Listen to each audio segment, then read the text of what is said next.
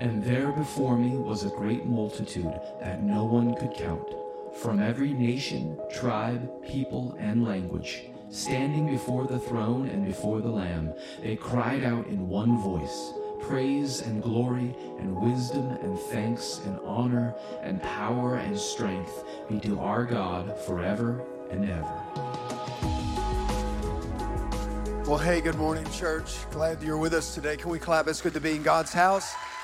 And I know we're in um, thousands of homes around the area and uh, just grateful um, for what God continues to do. Man, I, I, have a word on my heart. I'm going to kind of, I feel like I'm going to stumble over my words a bit because um, I have something in me and I want to get it out to you. And I really believe it's going to bless you.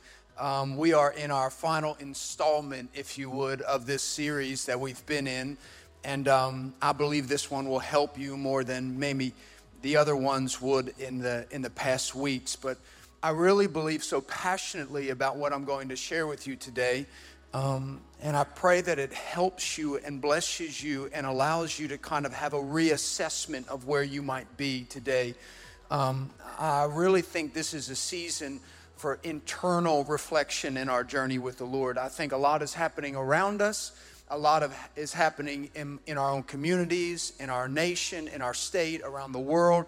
And I think sometimes we can become so caught up with everything that's going on outside of us that we neglect the very thing that's happening within us. Listen to me now. You, the outside, the peripheral, the, the circumstance, they don't have, it does not have permission to rob you of your peace and your joy in Christ Jesus. Amen?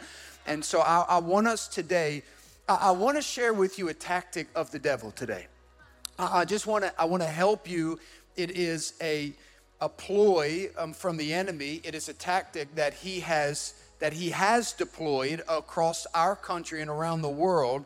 And I'm passionate about this, and I want to I want to share it with you today because I believe it'll help us navigate um, through the, the turmoil. Nothing frustrates me more than seeing believers in Christ getting snared into a lie from the devil. Nothing frustrates me more. And I pray today, as I preach this message, that the Holy Spirit would open eyes, allow you to see and discern that which really is before you.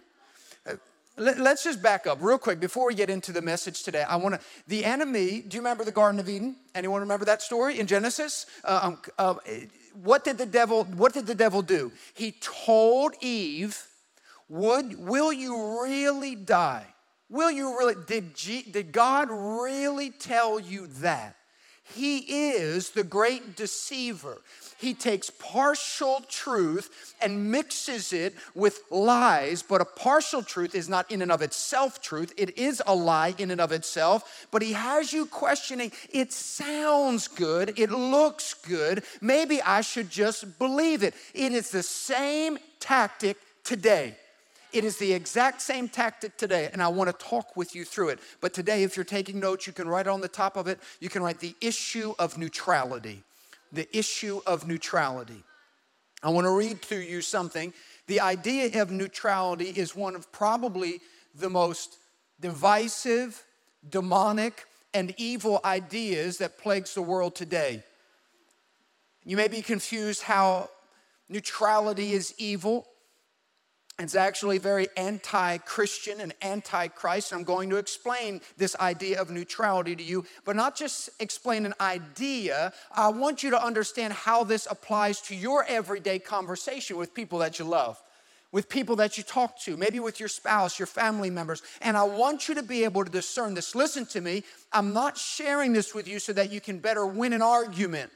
I'm sharing this with you so that you can understand that the enemy is out to divide, is out to cause chaos. And as believers in Jesus, I want you to know one of his tactics to destroy. Because when you know one of when you know his game plan, you see it before it happens. You see it unfold before it happens. You say, wait a second, wait a second, wait. You're, you're deploying this idea of neutrality again. You're making me pick a side. You're forcing us to divide ourselves. You're forcing us to become frustrated with one another. And when he does that, he'll have an advancement in taking, in taking ground. Let's start by looking at what this word neutral actually means and why it's pushed so much in our society. The word neutral comes from the Latin word neuter. You ever hear that word before? In meaning neither one nor the other, but right in the middle. To neuter something means to take away that which makes something stand out or unique, return it to the center. To strip something of definition or identity. Some of you, like me, had a, had a dog or a cat and you had it neutered. to strip something of its definition or its identity, taking away a distinctive. This is where we get our word neutralize from. Have you ever heard this reference? We've neutralized the enemy or the situation. It's no longer a threat. To neutralize something is to take away or strip it of its power. Neutrality as a mindset means this. I want you to hear this. It means there are no sides, no convictions, no boundaries. I will just exist in the middle. Now, this is what you need to know society, the world, our adversary, the one that, that, that presents himself one way but has a desire to do something different, this is one of his greatest means of doing it. Why? Because it can be delivered like a filet mignon. It looks so good. It looks like, man, this is so great. It's so kind. It's so welcoming. It's so inclusive. It's so good. We need to, to remain neutral, have a sense of neutrality in the way that we love and care for people. That's not godly. It's not godly. And I want to continue. This is where the idea runs straight head on with the idea of the church and the Word of God as we believe it to be true. Neutrality states that there is no right and wrong. There is no absolute. You merely decide what is right and wrong to yourself. There is no moral objectivity, there is no absolute truth. You get to determine and decide what is a truth, what is true, and what is a lie. You seek out and find it for yourself. You live out your own truth. There is no objective standard. And how dare you suggest that there is? You want to see where the enemy has attacked us? And by the way, this is not new for the devil. Some of us in our culture today want to believe, like, man, he's deployed this new plan against our culture. No, this has been around forever. It's been around forever. And he's deployed it in issues of sexuality, he's deployed it in issues of gender, he's deployed it in issues of marriage. I recently saw someone go to a university campus. It was an Ivy League institution, and he, the individual was walking around merely just to collect data based on this very principle. And he went around and began to ask students on campus three basic questions. And I don't want to get into the entire thing, but one of the questions that he was asking students, Ivy League students, was this a simple question How many genders are there? And I, after about three minutes, I had to shut it off because I said, This isn't real. There's no way. No one would answer. No one would answer the question. In fear of being judged, there, even the response to the question would have them stating an absolute truth, and they refuse to do it. By the mere absence of an answer, you can see this principle at play. I want to remain neutral. So most of the responses were this well, whatever someone wants the answer to be, it should be that. And for many of us as Christians, this is the danger. Hear me now. This is the danger where we lie in it. Have you ever had a conversation to some, with someone, maybe around those three specific issues, the ones that are being attacked today, maybe more than ever before? And you speak to a Christian and they say something like this You know what? I just want to love them. And you know what? If that's what they want to do, then just let them do what they want to do. You know, I mean, come on, let's let's not let's not try to control them. Let them do whatever they want to do. Like, come on, it's it's okay. The only way that you get to a response of that, the only way that that response comes out of your mouth, if you really believe that there's no absolute truth. I believe we, we, we as believers in Jesus have an absolute truth. I believe that truth sets people free if you don't believe that, you'll have no desire or conviction to talk to people about truth. Everything will circulate around the idea of feeling and emotion and what makes people feel good. That's all it'll revolve around. But if you really believe that truth sets people free, and this is what I want you to know I'm not telling you this so that you can be armed in a conversation with someone. I'm telling you this so that your spirit may be prepared to see the way that the enemy works against people in our nation today and around the world. Neutrality. My Bible says that Jesus declared that I am the way, the truth, and the life. No one comes to the Father except through me. If I really believe that Jesus is the answer and He is the absolute authority and truth of all things, then I better be passionate about introducing Jesus into a world that believes there is no moral truth or moral objectivity. I need to introduce Jesus into the equation. The reason this is so demonic is it presents one thing and gives you something completely different. This is the essence of sin. This is do whatever you want to do, and you will be fully satisfied. And then you do everything you want to do. You pursue your own desires, your own dreams, only to find yourself robbed of peace, joy, purpose, fulfillment, and meaning. And then all of a sudden you look back and you're like, what happened?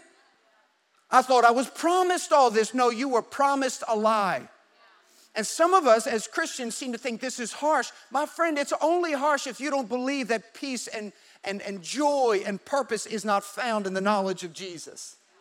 And listen, for some of us, I'm not talking to the unsaved person right now. I'm talking to, to, those who have been redeemed by the blood of Jesus, those who are children of the Most High, sons and daughters of God. If you don't recognize that in today's culture, you will be asked to bow, to take a knee at the playing of a God that is not the one that we serve, you, you need to be sensitive to the culture we're in.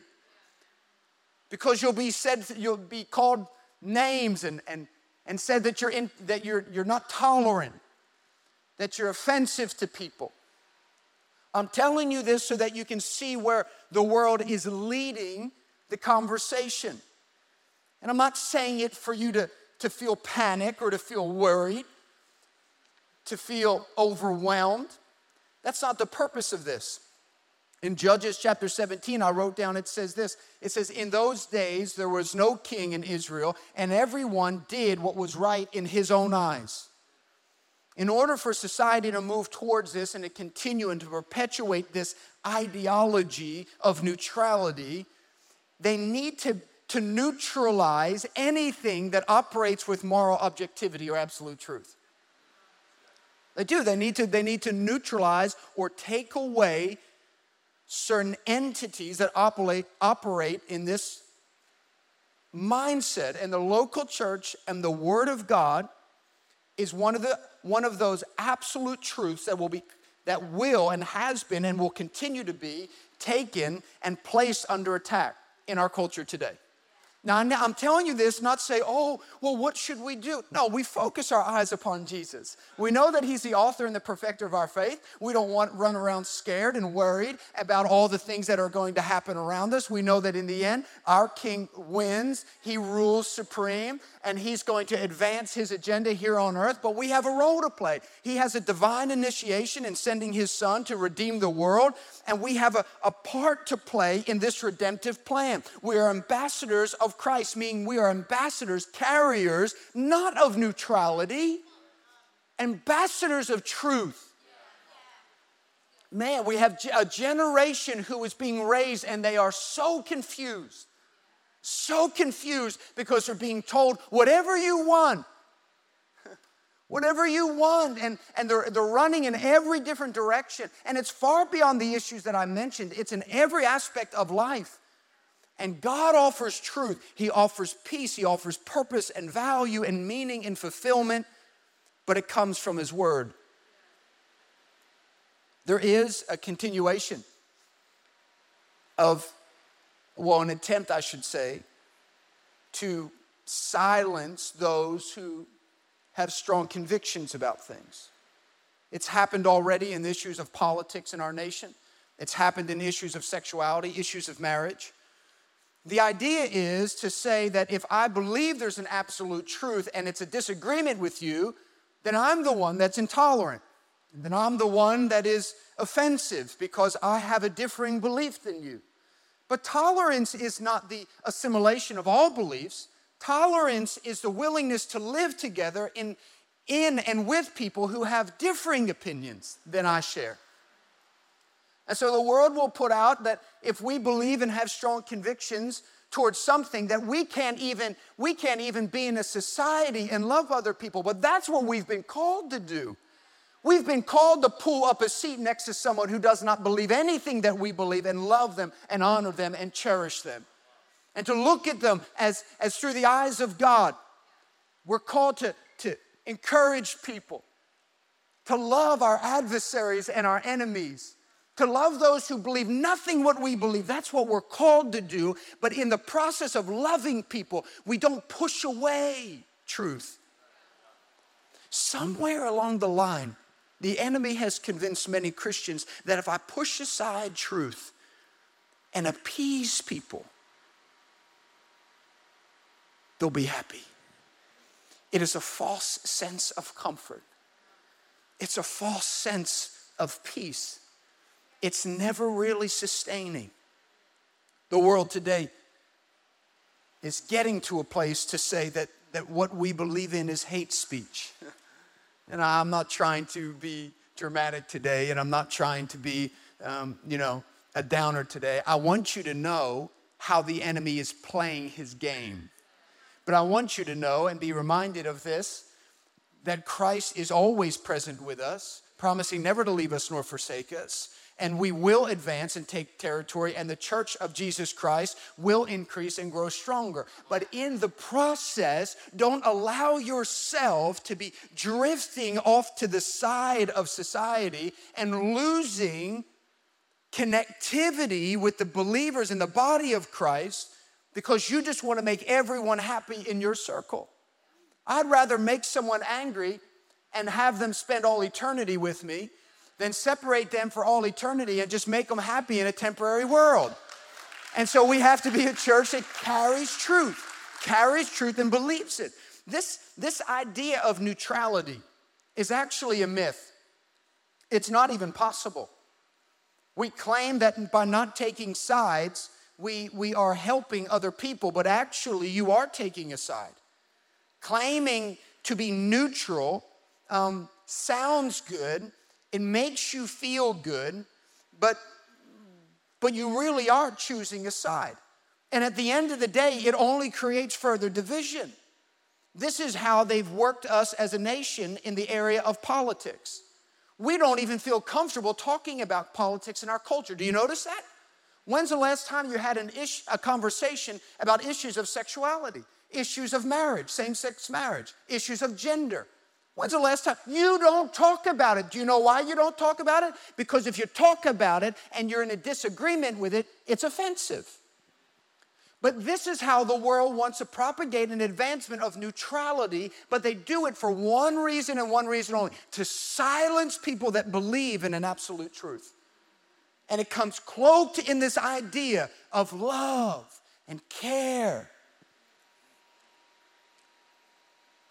The only way that you really see it is if you really, really know that Jesus is the only way. Some of you are bouncing back and forth in this idea in your soul.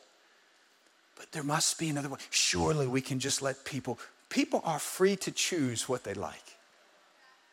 They are. Nowhere in the Word of God does it say when you become a Christian, you force other people to believe. we freely follow Jesus. We're not forced to follow. Jesus doesn't shackle us and say, Follow behind me. He doesn't say, Work, work, work, work really hard, and then someday you'll ascend to the place that you need to spend all eternity. He doesn't say that. He calls us and asks us to freely follow him. And it's the same way that we lead other people. In Romans chapter 1, the Apostle Paul addresses this brilliantly. I want you to listen very carefully to how he says this. He says, For the wrath of God is revealed from heaven against all ungodliness and unrighteousness of men, who by their unrighteousness suppress the truth. Who by their unrighteousness suppress the truth. Why do I suppress the truth? If I have an adversary that wants to keep people in bondage, I want to suppress the truth and have them believe something they think is true, but to keep them in a place of bondage.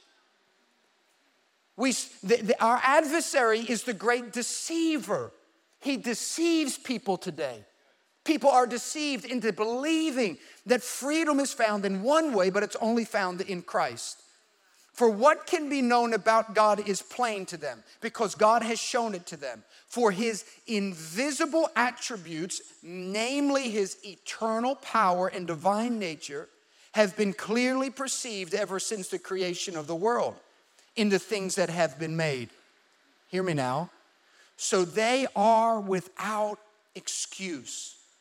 For although they knew God, they did not honor him as God or give thanks to him, but they became futile in their thinking, and their foolish hearts were darkened. Claiming to be wise, they became fools and exchanged the glory of the immortal gods for images resembling mortal man and birds and animals and other things. The enemy has a plan. Church, I, I don't want to just preach a sermon to you today. I, I want you to see it. I want you to see it. Not to cause fear, not to cause frustration, and not to cause anxiety. I just want you to discern it in the spirit. I want you to be made aware of it. Why, Pastor? Because I want you, your prayers to be in alignment with what the Spirit is saying.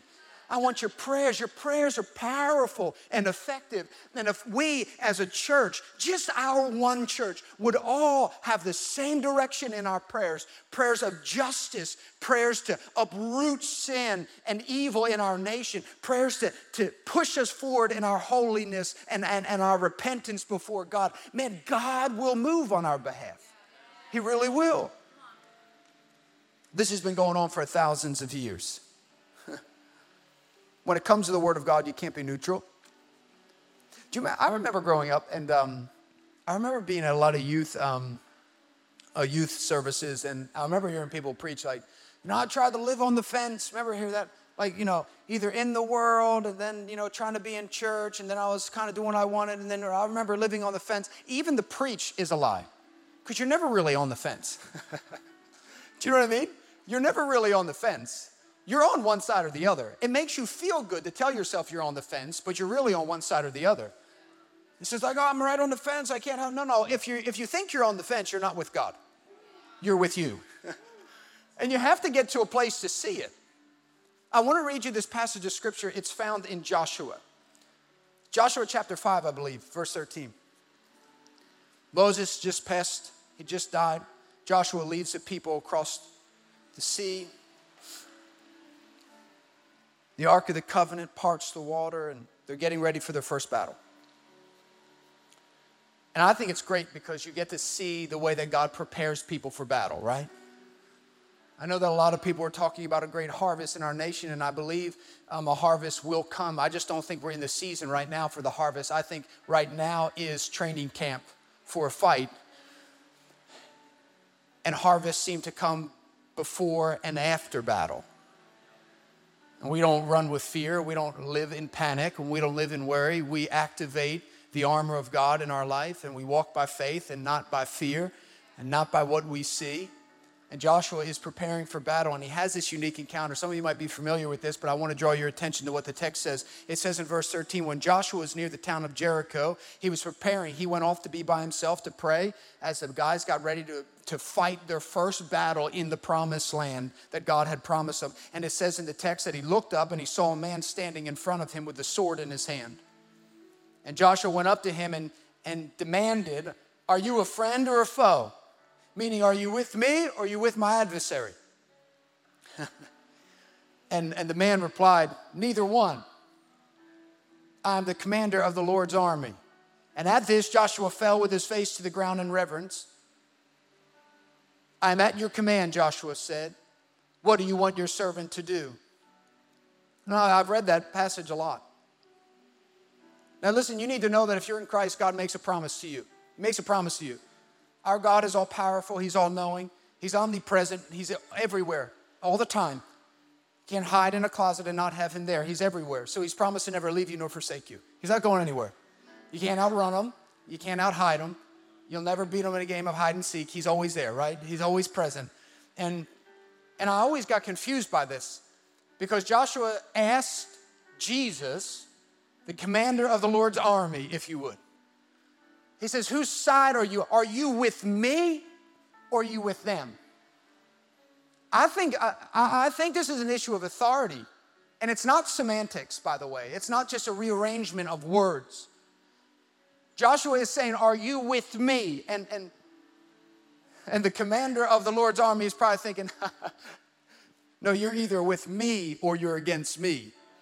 Now, some of you might think in, in the text, you're like, wait, I thought the Lord was with Joshua. He was. But Joshua was asking the Lord, Are you with me? Some of us just need to ask this question Am I with God in this? A lot of us in society are so worried about whose side other people are on. on. Let me ask you a question Are you on God's side? Many of us want God to be with us wherever we find ourselves. Let's pick a, let's pick a corner of society and a, and, a, and a movement and a political party and a statement and whatever. And we say, God, I believe you're with me. And I just believe God say, No, I'm not. You're either with me or you're not. And so God's not interested in finding places to, to follow your agenda and your plan. It's His agenda and it's His plan. And we follow Him. Are you with God? It's a question. And I remember this as a young, as a young believer. I remember always praying this God, show me the plans you have for my life. Show me the plans you have for my life. I remember praying this all the time. God, what are the plans you have for my life? your plans for your life are directly connected to His plans and His life. If you want to know your plans for your life, you have to surrender them to His plan and to His life. It's the only way it comes about. And it's a posture of surrender and humility, not one of arrogance and authority. And I believe that God wasn't trying to, Jesus wasn't trying to kind of make a power play with Joshua. He's trying to get a distinctive right here. You're not with, I'm not with you, you're with me, and you decide. But we don't posture God in a position of choosing. God, you choose. God, are you with me or are you against me? And he says, No, no, no, I'm neither. I am God. Huh. This interaction ends in a unique way. Very unique. The commander of the Lord's army replied. I have to tell you, at the end of this, at the end of this verse, it just goes into the next chapter. But this is the end of this dialogue, this interaction, which is so unique, right? I mean, I don't know, I'm just trying to picture it.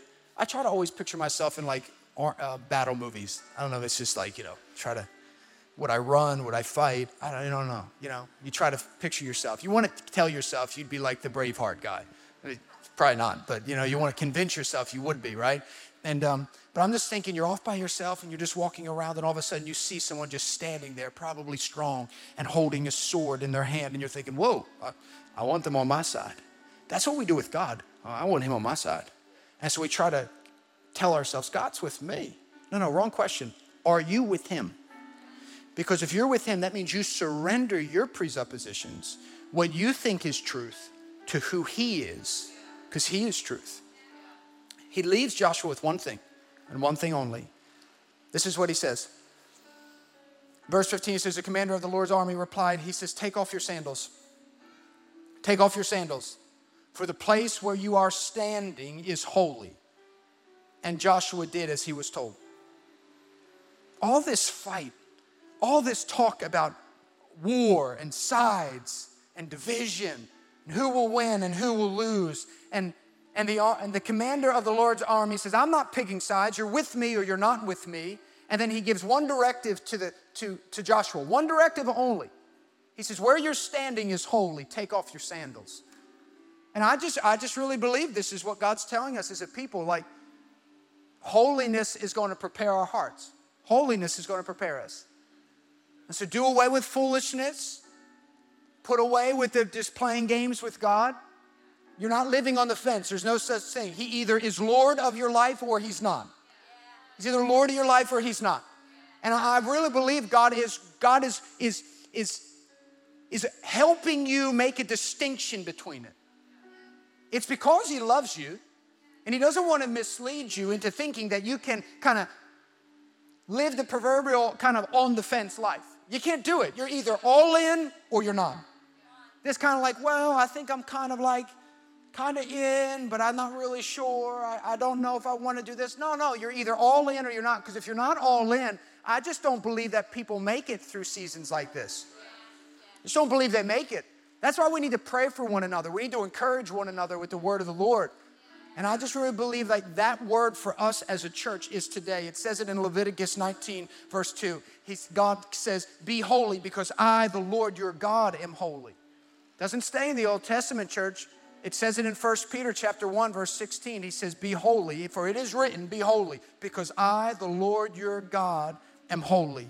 And I believe this season God's leading us to a place of holiness. To a place and a posture of saying, God, I'm not picking sides. I want to make sure that I'm with you, that I believe your word, that I'm surrendered to your word. That although there are a lot of voices in society today, I choose to honor and follow you in all my ways. Let me pray for you today. Can you bow your heads and close your eyes? Father, I thank you for your word. I thank you that in seasons of chaos and disruption and confusion, God, that you strengthen us, that you guide us and direct us. And so, Father, I know even today that many people who are watching may have never surrendered their life to you. So, we never end a broadcast without giving you an opportunity to say yes to Jesus. And you may not understand it all, and you may have a lot of questions, and that's all right, my friend. The Bible says that sin separates you from God, it separates you from God. It prevents you from having a personal relationship with Him.